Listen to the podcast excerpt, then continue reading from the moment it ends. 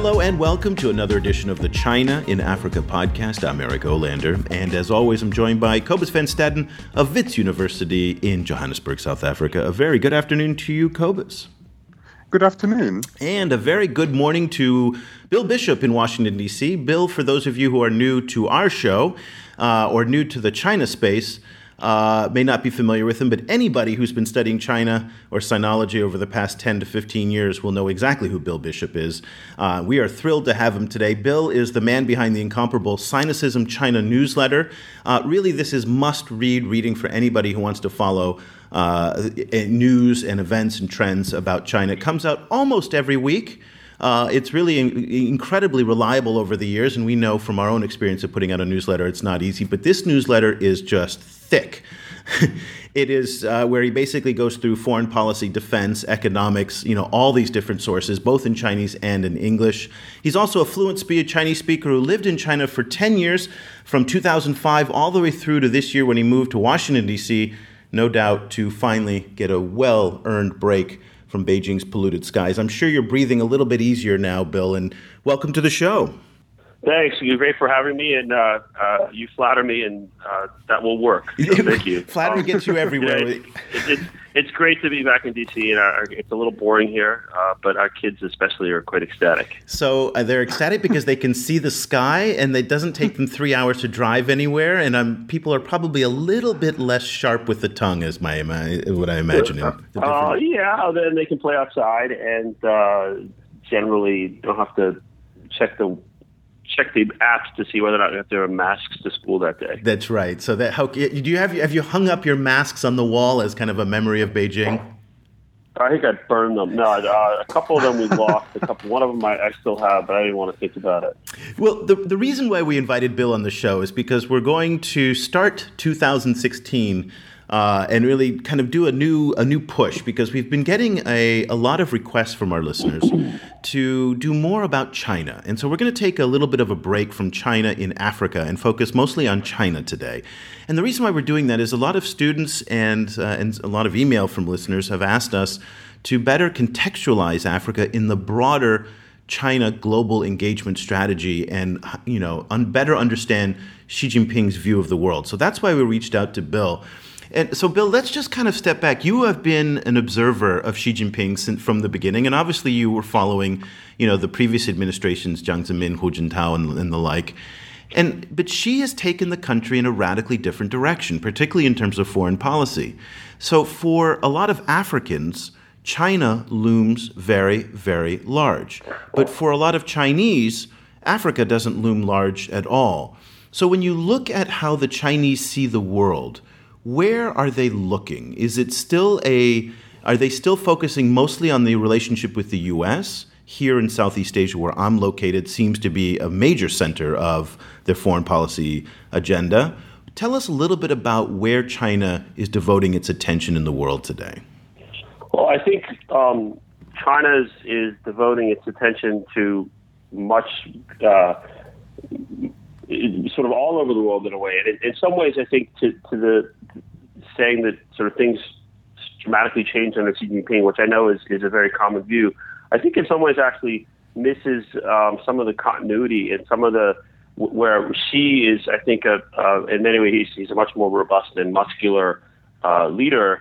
But a lot of what they're doing, in, in not just in foreign policy, but in several areas, are, are actually really um, continued uh, ex- extensions or just a consistent path from uh, policy or, or, strategic goals they laid down years ago under the under the Hu Jintao administration or before. In foreign policy, for example, one of the things we're seeing certainly we're seeing a, a big focus on China on their near neighbors. They even had in 2013 a um, uh, a very rare a work conference on um, sort of periphery diplomacy. I forget the exact name in English, where they was focused on how they would prosecute their foreign policy work in the near the near periphery to China.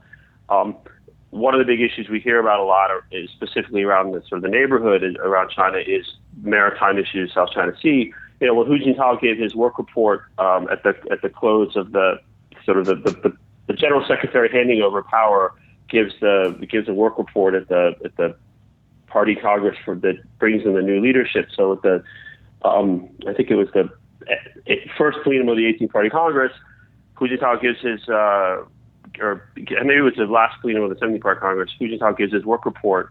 Um, and he talks about China as building this maritime power, right? Which then is what you're seeing, of course, is you know, with the development of the PLA Navy, with what they've been doing in the East China Sea, the South China Sea, um, the anti-piracy operations that are over in off of Africa, um, ships going through the Indian Ocean. You're, so you're seeing, I think, what we're what we're seeing under Xi is again a more muscular and robust leader, but in many ways he's he's sort of um, harvesting some of the fruits of policies they've laid down many years ago. So I think where you're seeing shifts, though, is one, it looks clear that while the U.S. is still a very important relationship for China, uh, Xi at least publicly does not appear to be making sort of the number one relationship as as it appeared to have been under his predecessors. And he's put obviously put more focus on BRICS, uh, more focused on uh, having a, some kind of relationship with Russia and with Putin. Although I think that's um, very fraught, and I think the Chinese actually understand it's a very fraught relationship, but it's got useful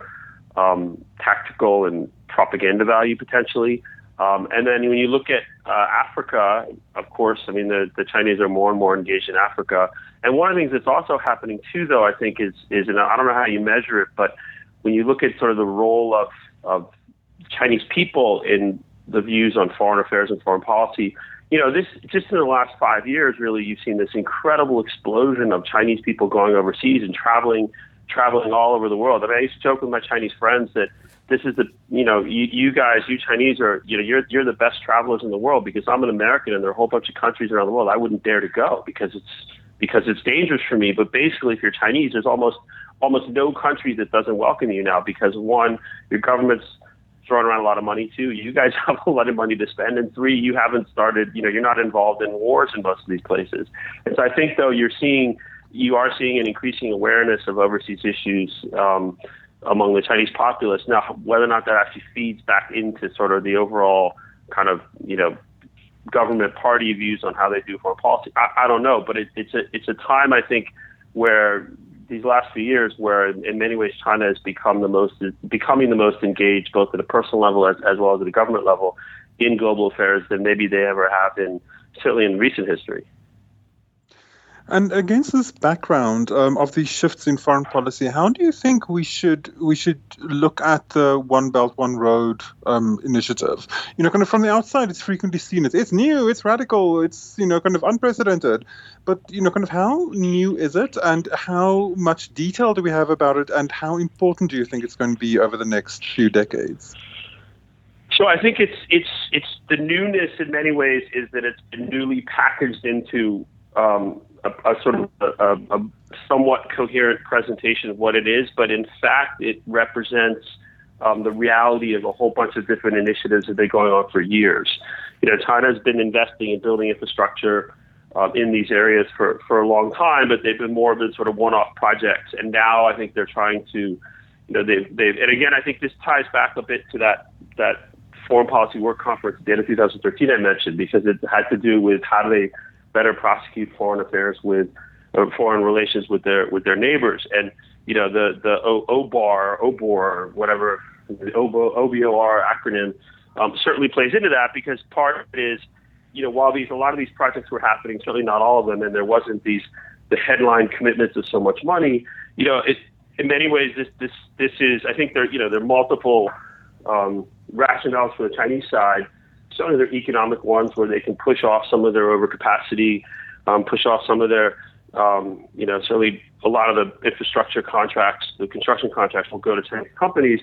But in many ways, it's, I mean, it's, a, I think it's a very smart strategy, not looking at the economic value, but in, many, but, but it should, if it's done correctly, it should uh, continue to increasingly bind the neighbors economically to China, which ultimately, um, you know, there's a there's this idea. There's this guy Evan Feigenbaum who was in the Bush administration. He's now at a think tank in uh, uh, he's the Paulson in Chicago, and he wrote an essay in Foreign Affairs and Foreign Policy a few years ago where he talked about the two Asias. One is Security Asia, and one is Economic Asia. And Security Asia is where the U.S. is is still in ascendance, and countries want and the region want the U.S. to be there to help sort of hedge and balance against China. But economic Asia really is all about the increasing um, each of these the countries in the region increasing seeing their economies increasingly bound to the fate of China. And so I think OBOR um, plays into that very well, and they've taken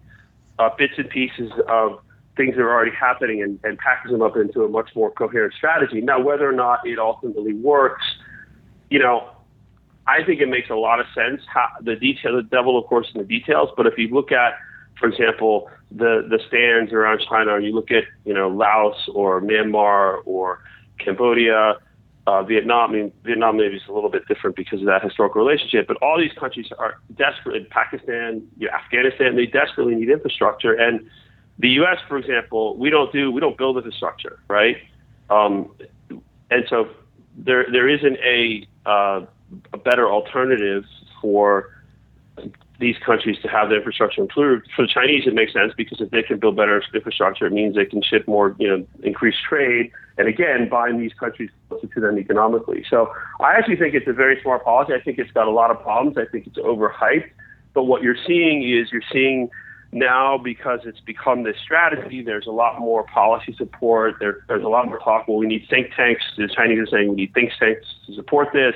You know, you, you, you talk to SOEs and officials, and they seem to always have a, a, a something in their their stump speech about one belt, one road, and um, so you know, I think I think it's one of the things where will it live up to its hype? Probably not. Will it still be a pretty important and impactful uh, strategy? Probably. So, for those of our listeners who aren't familiar with One Belt One Road, this is what's being called as the Maritime Silk Road, and it's basically a global loop, you know, that takes that goes down throughout Asia, around the tip of India, all the way across the Indian Ocean, up past into Kenya and the port of Mombasa, up north from the port of Mombasa through the Suez Canal and into the Gulf and whatnot from there. So, what's interesting at that point is to um, is to look at what, how one belt, one road, if it can live up to again the hype. And let's kind of speaking of hype, bring um, bring in Ian Bremmer here. Ian Bremmer is the president of the Eurasia Group, which is a consulting and strategy uh, group. He says, and he compares the Chinese kind of view of the world to the American view of the world. And he says, well, one belt, one road defines a global strategy for the Chinese. So, for example, in Africa, they're building infrastructure that will feed into One Belt, One Road.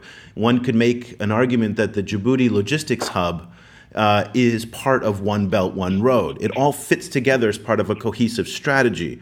Whereas the Americans and how they're engaging the world is really, we used to have a strategy to promote democracy uh, and to promote freedom around the world. That seems to have gone away. There isn't this filter with which every American policy passes through as it did during the Cold War, much like what Bremmer says is happening with the Chinese in One Belt, One Road.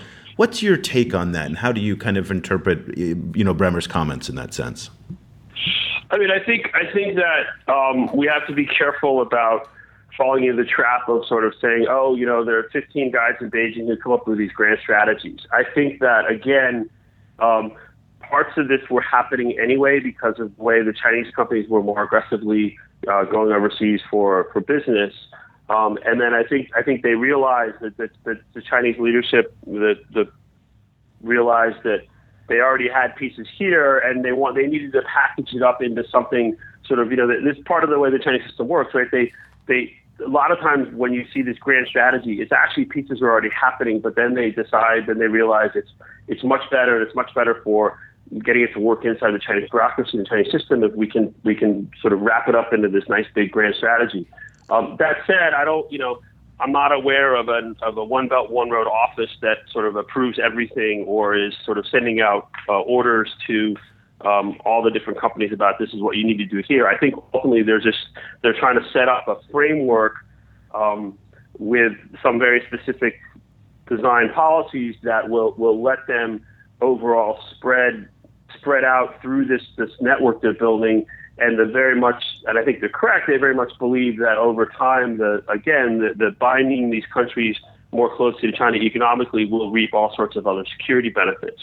And so, you know, we'll see. I mean, you, you, know, you look at you look at what's going on in, in, in ASEAN in the ASEAN region, and the concerns that China has has created over what's what's you know the what's going on in the South China Sea, um, and and one of the questions, right, is can the can the increased economic ties outweigh the increased security concerns from these actions? And so, if this were just a now maybe the Chinese have calculated that money talks, and so they can push on the security side, but as long as they're as long as they're continuing to find ways to tie the tie the, the regional economies closer, the, the, the neighboring economies closer to China, they can increase their space for more assertiveness on the security and territorial side. Um, but overall, I think there's, um, I would be careful about assuming that there's perfect coordination coming out of Beijing for everything they're doing that is being sort of put under the, the rubric of One Belt, One Road. But clearly, from an overall concept, it's a, it's a very interesting, uh, very, very interesting, very high level concept that kind of like the China dream that Xi's been that Xi's articulated for um, his vision of China. You can kind of put a whole bunch of things into OBOR that um, ultimately, I think the net the, the on a net basis is going to be very positive to China. Uh, picking up on the on the theme of security, um, you know, from an African perspective, it, it seems that China has this almost schizophrenic uh, nature and you know kind of security nature. Like on the you know one one reads a lot about about tense moments in the South China Sea, and you know um, China seems like quite an aggressive neighbor in, in its close neighborhood. And then in Africa, it essentially works completely under the UN. You know, kind of it's only engages in peacekeeping, and it keeps a relatively low profile security wise. How how do you see Chinese security expanding, or, you know, kind of or developing uh, in in outside its close neighborhood in over the next decade or two? Well, I think I think China is, you know, they they they mean it when they say that they're they don't want to become a global hegemon right now. I mean, right now. Um, I think the focus is clearly on becoming number one in Asia. And I think they are smart enough to understand. I mean, frankly, they don't have the capabilities to take on, I think, much more significant roles in Africa or regions, other regions that are quite far from China right now. They just don't have the power projection capability. Uh, they don't have the experience. And frankly, even if they did, considering the messes the U.S. seems to have gotten into, why would they want to? So I think the focus, um, it's still on on the areas around China was sort of the main focus. But of course, in Africa, they have lots of interest, and you know, I think they're the largest um, contributed to forces for the UN peacekeeping forces. Yep, I think that's right. Um, and they have been have been for a long time, and they don't get a lot of credit for that. And they actually they get quite upset because it never gets really talked about. Um, but right now, and, and and for them, you know, again, that's one of the things we we people talk about is okay, well, well, with OBOR, as their interests in the commercial interests increase in these countries that are further and further away from China, how do they then um, what do they need to do to then sort of protect their interests and protect their citizens? And we've seen a couple instances. I think maybe Libya was the first time where they actually had to send um, ships to evacuate Chinese citizens. Um, there are reports, right, that there's they actually have leased a military base in Djibouti. Um, so I think you know you're seeing this natural progression that um, ultimately will they will they end up with the kind of the set of bases and, and interests and power projection capability that the U.S. has or the Soviet Union had at its peak.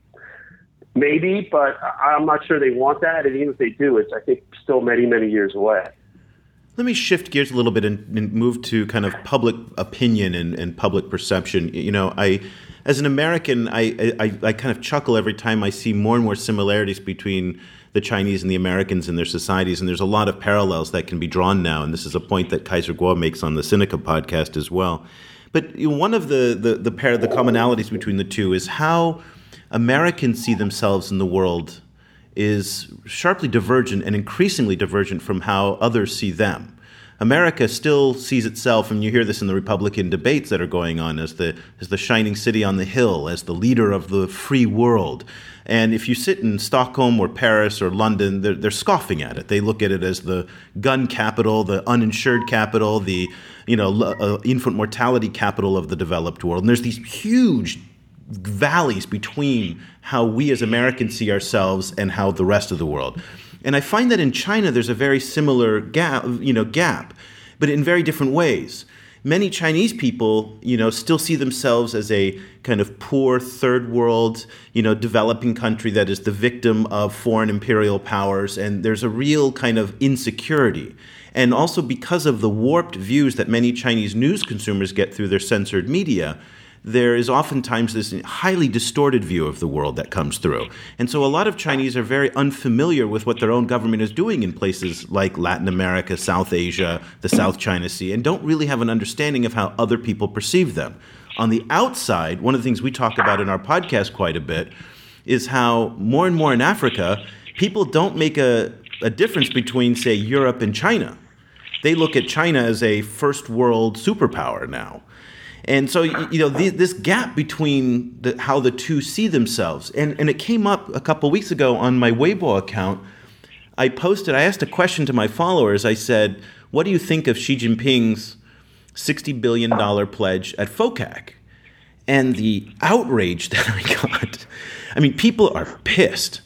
And they were just like, We have so many poor people. Yeah, why, in China. why, why aren't we why aren't we spending this money on you know supporting the poor people in China? There or, we go. Know, getting more people out of poverty, right? And that sounds like, believe it or not, that sounds very much like what a lot of Americans say about foreign aid. We shouldn't be helping other people. We've got poor people at home. So, you know, these are, I'd love to get your insights about from your time in China and, and, and your view of how the Chinese see the world, not the government, not the diplomats but the guy on the street, and I know that there is not a single profile that we can talk to because the guy on the street in Beijing is very different than the guy on the street in Hebei or in you know Guangxi. But still, this Yeah. how do they see themselves so that people who are you know who are in Africa can have a more kind of textured view of what the Chinese people think of the world? I mean, that's a that's a that's a tough one because it's it's so hard to sort of Generalize. encapsulate what people think. I mean, my my my my sort of narrow slice of, of China and, and narrow slice of Beijing, I think there's uh, uh, you know there's there's a lot of very deserved pride at how China has progressed. I mean, I'm I'm older. I'm 47. Most of my friends are about the same age, so they actually remember. Um, they were born somewhere, you know, early on in the Cultural Revolution. They remember when China was poor um, and when they couldn't travel anywhere, and when you know it was really hard to get a visa to go anywhere, even if you could afford the plane ticket. Um, and so there's there's a there's a lot of pride in how things have changed so quickly in their lifetimes, both in terms of their own ability to travel abroad, but also how they're treated. And now, you know, even even five years ago, it was different. Now, most places they go, that the, the people assume the Chinese are the ones with the most money when they're traveling. Um, in terms of, um, and it, it really is amazing how quickly that has changed in terms of sort of what they think of their government, you know, there's clearly a lot of uh, nationalism, as in any country with, especially a country with China's history, and and um, you know, and a lot of it again is justified. There's uh, there, there's clearly, um, and Xi Jinping, I think, has has especially been able to appeal to this, um, and and is this idea that you know China is this, this Chinese exceptionalism. China is um, different than the other countries in Asia, for example. And we are Lao Da. You know, we are the we are the big power in Asia, and we need to be treated as such. Um, so some of that, I think, is you know the idea that they're spending money overseas or or you know committing money to Africa, committing money in OBOR is is I think seen as something to be proud of and a, and a national progression. But the issue more is isn't so much about you know, the foreign policy it's about, but our country's still got a lot of problems. Why can't we breathe the air in Beijing? Why is traffic so bad? Why is, you know, why is there so much pollution? Why are there kids who can't go to school? And so it's this, it's, it's this, it, it is this sense that you're talking about, I think, where, where overall, you know, and, and, you know, depending on who you talk to, there's these sort of more cynical, of course, oh OBOR is going to be a great way for a lot of people to steal a lot of money um, which you know may or may not be true. Certainly would have been true under Hu Jintao. We'll see about under Xi Jinping. So overall, I don't think I'm giving you a very good answer to your question because I'm just not sure how to. I don't think I certainly don't have the knowledge to sort of give you an exact answer of the sort of the generalization. I think it, it's a complex answer. I think, like you like you said, the example of the U.S., the same kind of thing where there are certainly people who are going to complain about some of this overseas support, but there are also people who, you know, I'm an American some of our foreign aid is potentially problematic, but at the same time, we have a responsibility to support other countries, but also clearly the foreign aid in many cases is done in support of U.S. interests, and that's sort of how the game is played. I wonder if we can, you know, kind of if you can unpack the the, the differences and similarities between Chinese exceptionalism and American exceptionalism in, in this case. It seems to me that there's a, you know, kind of a, a slight difference in the sense that, you know, kind of both of them have a, a certain kind of logic that the you know kind of if people just do what we did, you know, kind of if you, if they just work as hard as we did, if they just you know kind of institute systems as, as efficiently and as kind of innovatively as we did, then then you know kind of they'd be able to to also they'd be able to follow us on our development path. That's what that's one one kind of like crude you know kind of boiling down of one kind of exception. And five thousand so years of history an, is the other one. Exactly. We're like we we're a, we're yeah. an example for the world, and I think the Americans and the Chinese to a certain extent share that view, even though their systems are different.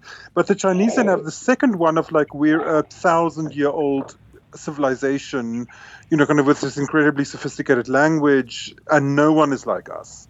Um, you know, kind of there's no, there's no yeah. way to replicate this model, and yet there's every way to replicate this model. Like, how, how do you see the well, differences between those? Well, I think, I mean, you, you guys, you, you, I think it was Eric who touched on it earlier, maybe of sort of this idea of, you know, or no, I'm sorry, it was you about sort of Americans, we see ourselves as they're sitting on the hill, and yet a lot of countries don't see that anymore. I mean, China you know, as, as, Americans, I think generally have this idea that, of course, everyone wants to be like America, right? It's a very deeply ingrained kind of arrogance that, you know, hey, we have the best system, and so people should want to have this democracy, American values, you, you know, et cetera.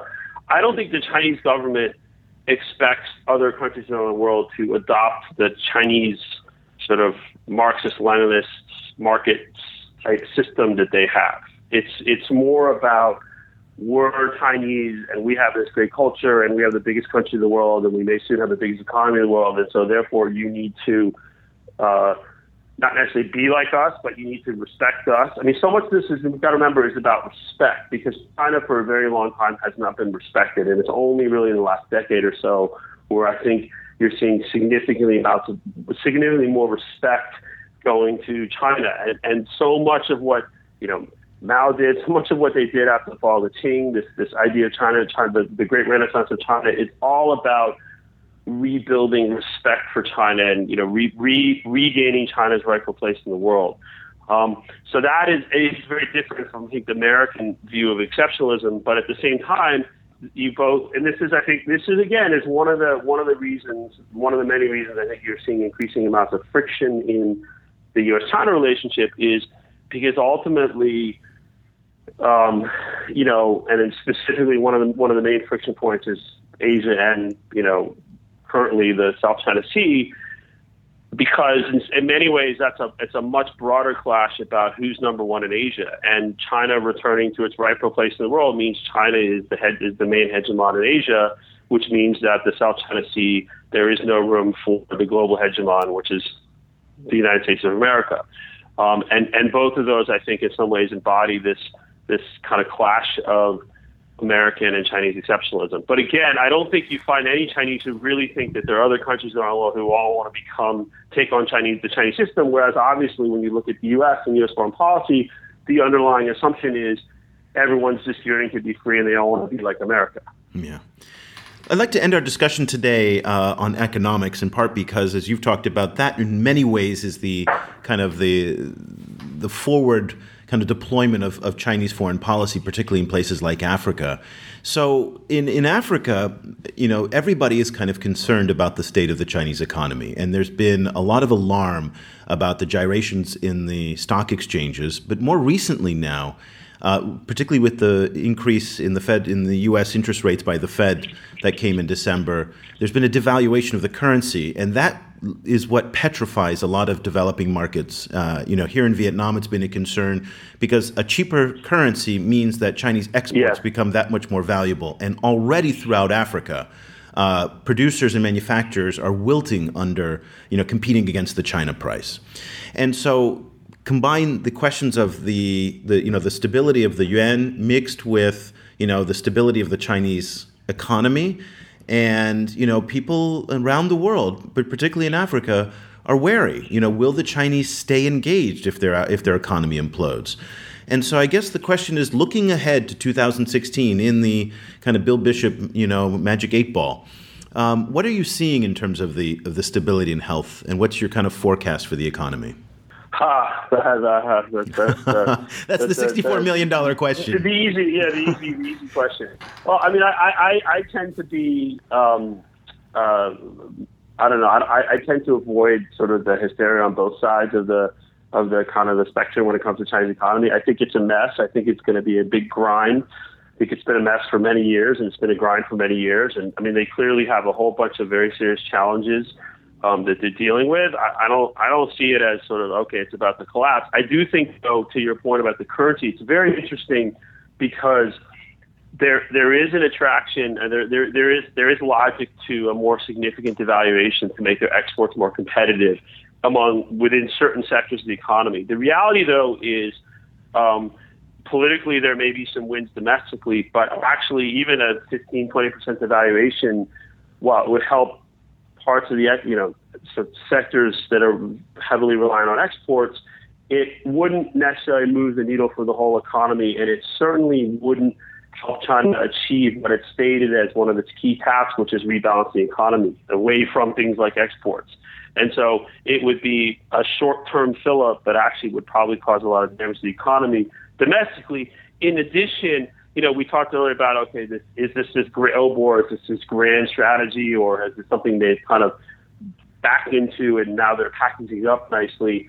You know, the, the Chinese, if you look at, you know, they're very proud of how they behaved during the 1997 Asian financial crisis, where they held the line and didn't didn't participate in kind of beggar their neighbor currency devaluations.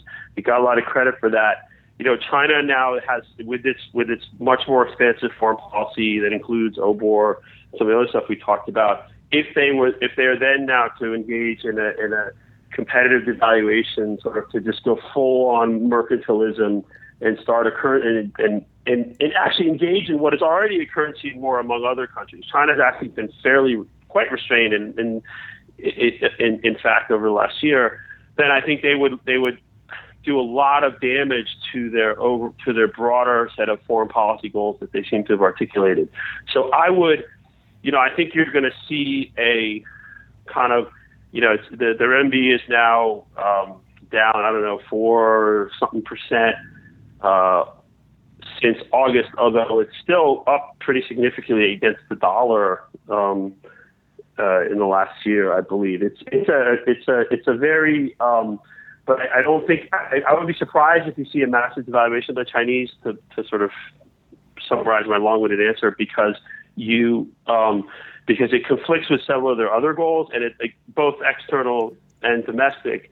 Um, that said, you know they again, if if they're seen as not helping exporters at all because they're worried about their relationships in Africa or Latin America or Asia, you know, then there are pretty significant concerns, potentially pretty significant pressures domestically. So it's a very, very tight balance for the Chinese. Um, I will guess that they're going to keep toward the more conservative, responsible approach where you'll see the yuan. I don't think you'll see the yuan crack seven to the dollar um, in 2016, but you might see it closer to like 6.7, 6.8, and that even that will put some pressure on um, you know, manufacturers in other countries, but um, it shouldn't be crippling if it were, say, the Chinese were to go to seven. You know, there's there's been talk that, that there are people in Beijing who are arguing for 15, 20 percent devaluation, and and one of the things I've heard is that there are people who are saying, you know, we we this idea that we need to be responsible and this helps us on the foreign policy side if we hold the line on the renminbi you know, we did that in 97. We didn't get that as much credit we should have, and we got to focus internally and we got to focus on our economy. I think those folks are going to lose out. Um, but, you know, clearly there are people, serious people I know who are saying that, that it has been on the table for a much bigger devaluation. Yeah, I can. Um, I mean, I so think, the answer uh, there, like like any economist, on the one hand, on the other hand, That's right. but but again, my, my my my guess my guess is that the Chinese will um, will keep it under seven to the dollar. I mean, they changed the way they, they the basket, and so it's a little, it's not quite apples, potentially not quite apples to apples anymore. But ultimately, I think they're going to resist uh, some of the internal pressures for a more dramatic devaluation because one, it doesn't necessarily help the economy that much, and two, it will do a lot of damage to their broader foreign policy goals. It certainly would. I mean, I can see it here in Vietnam and in other countries. People are very afraid of a big devaluation in, in Africa in particular.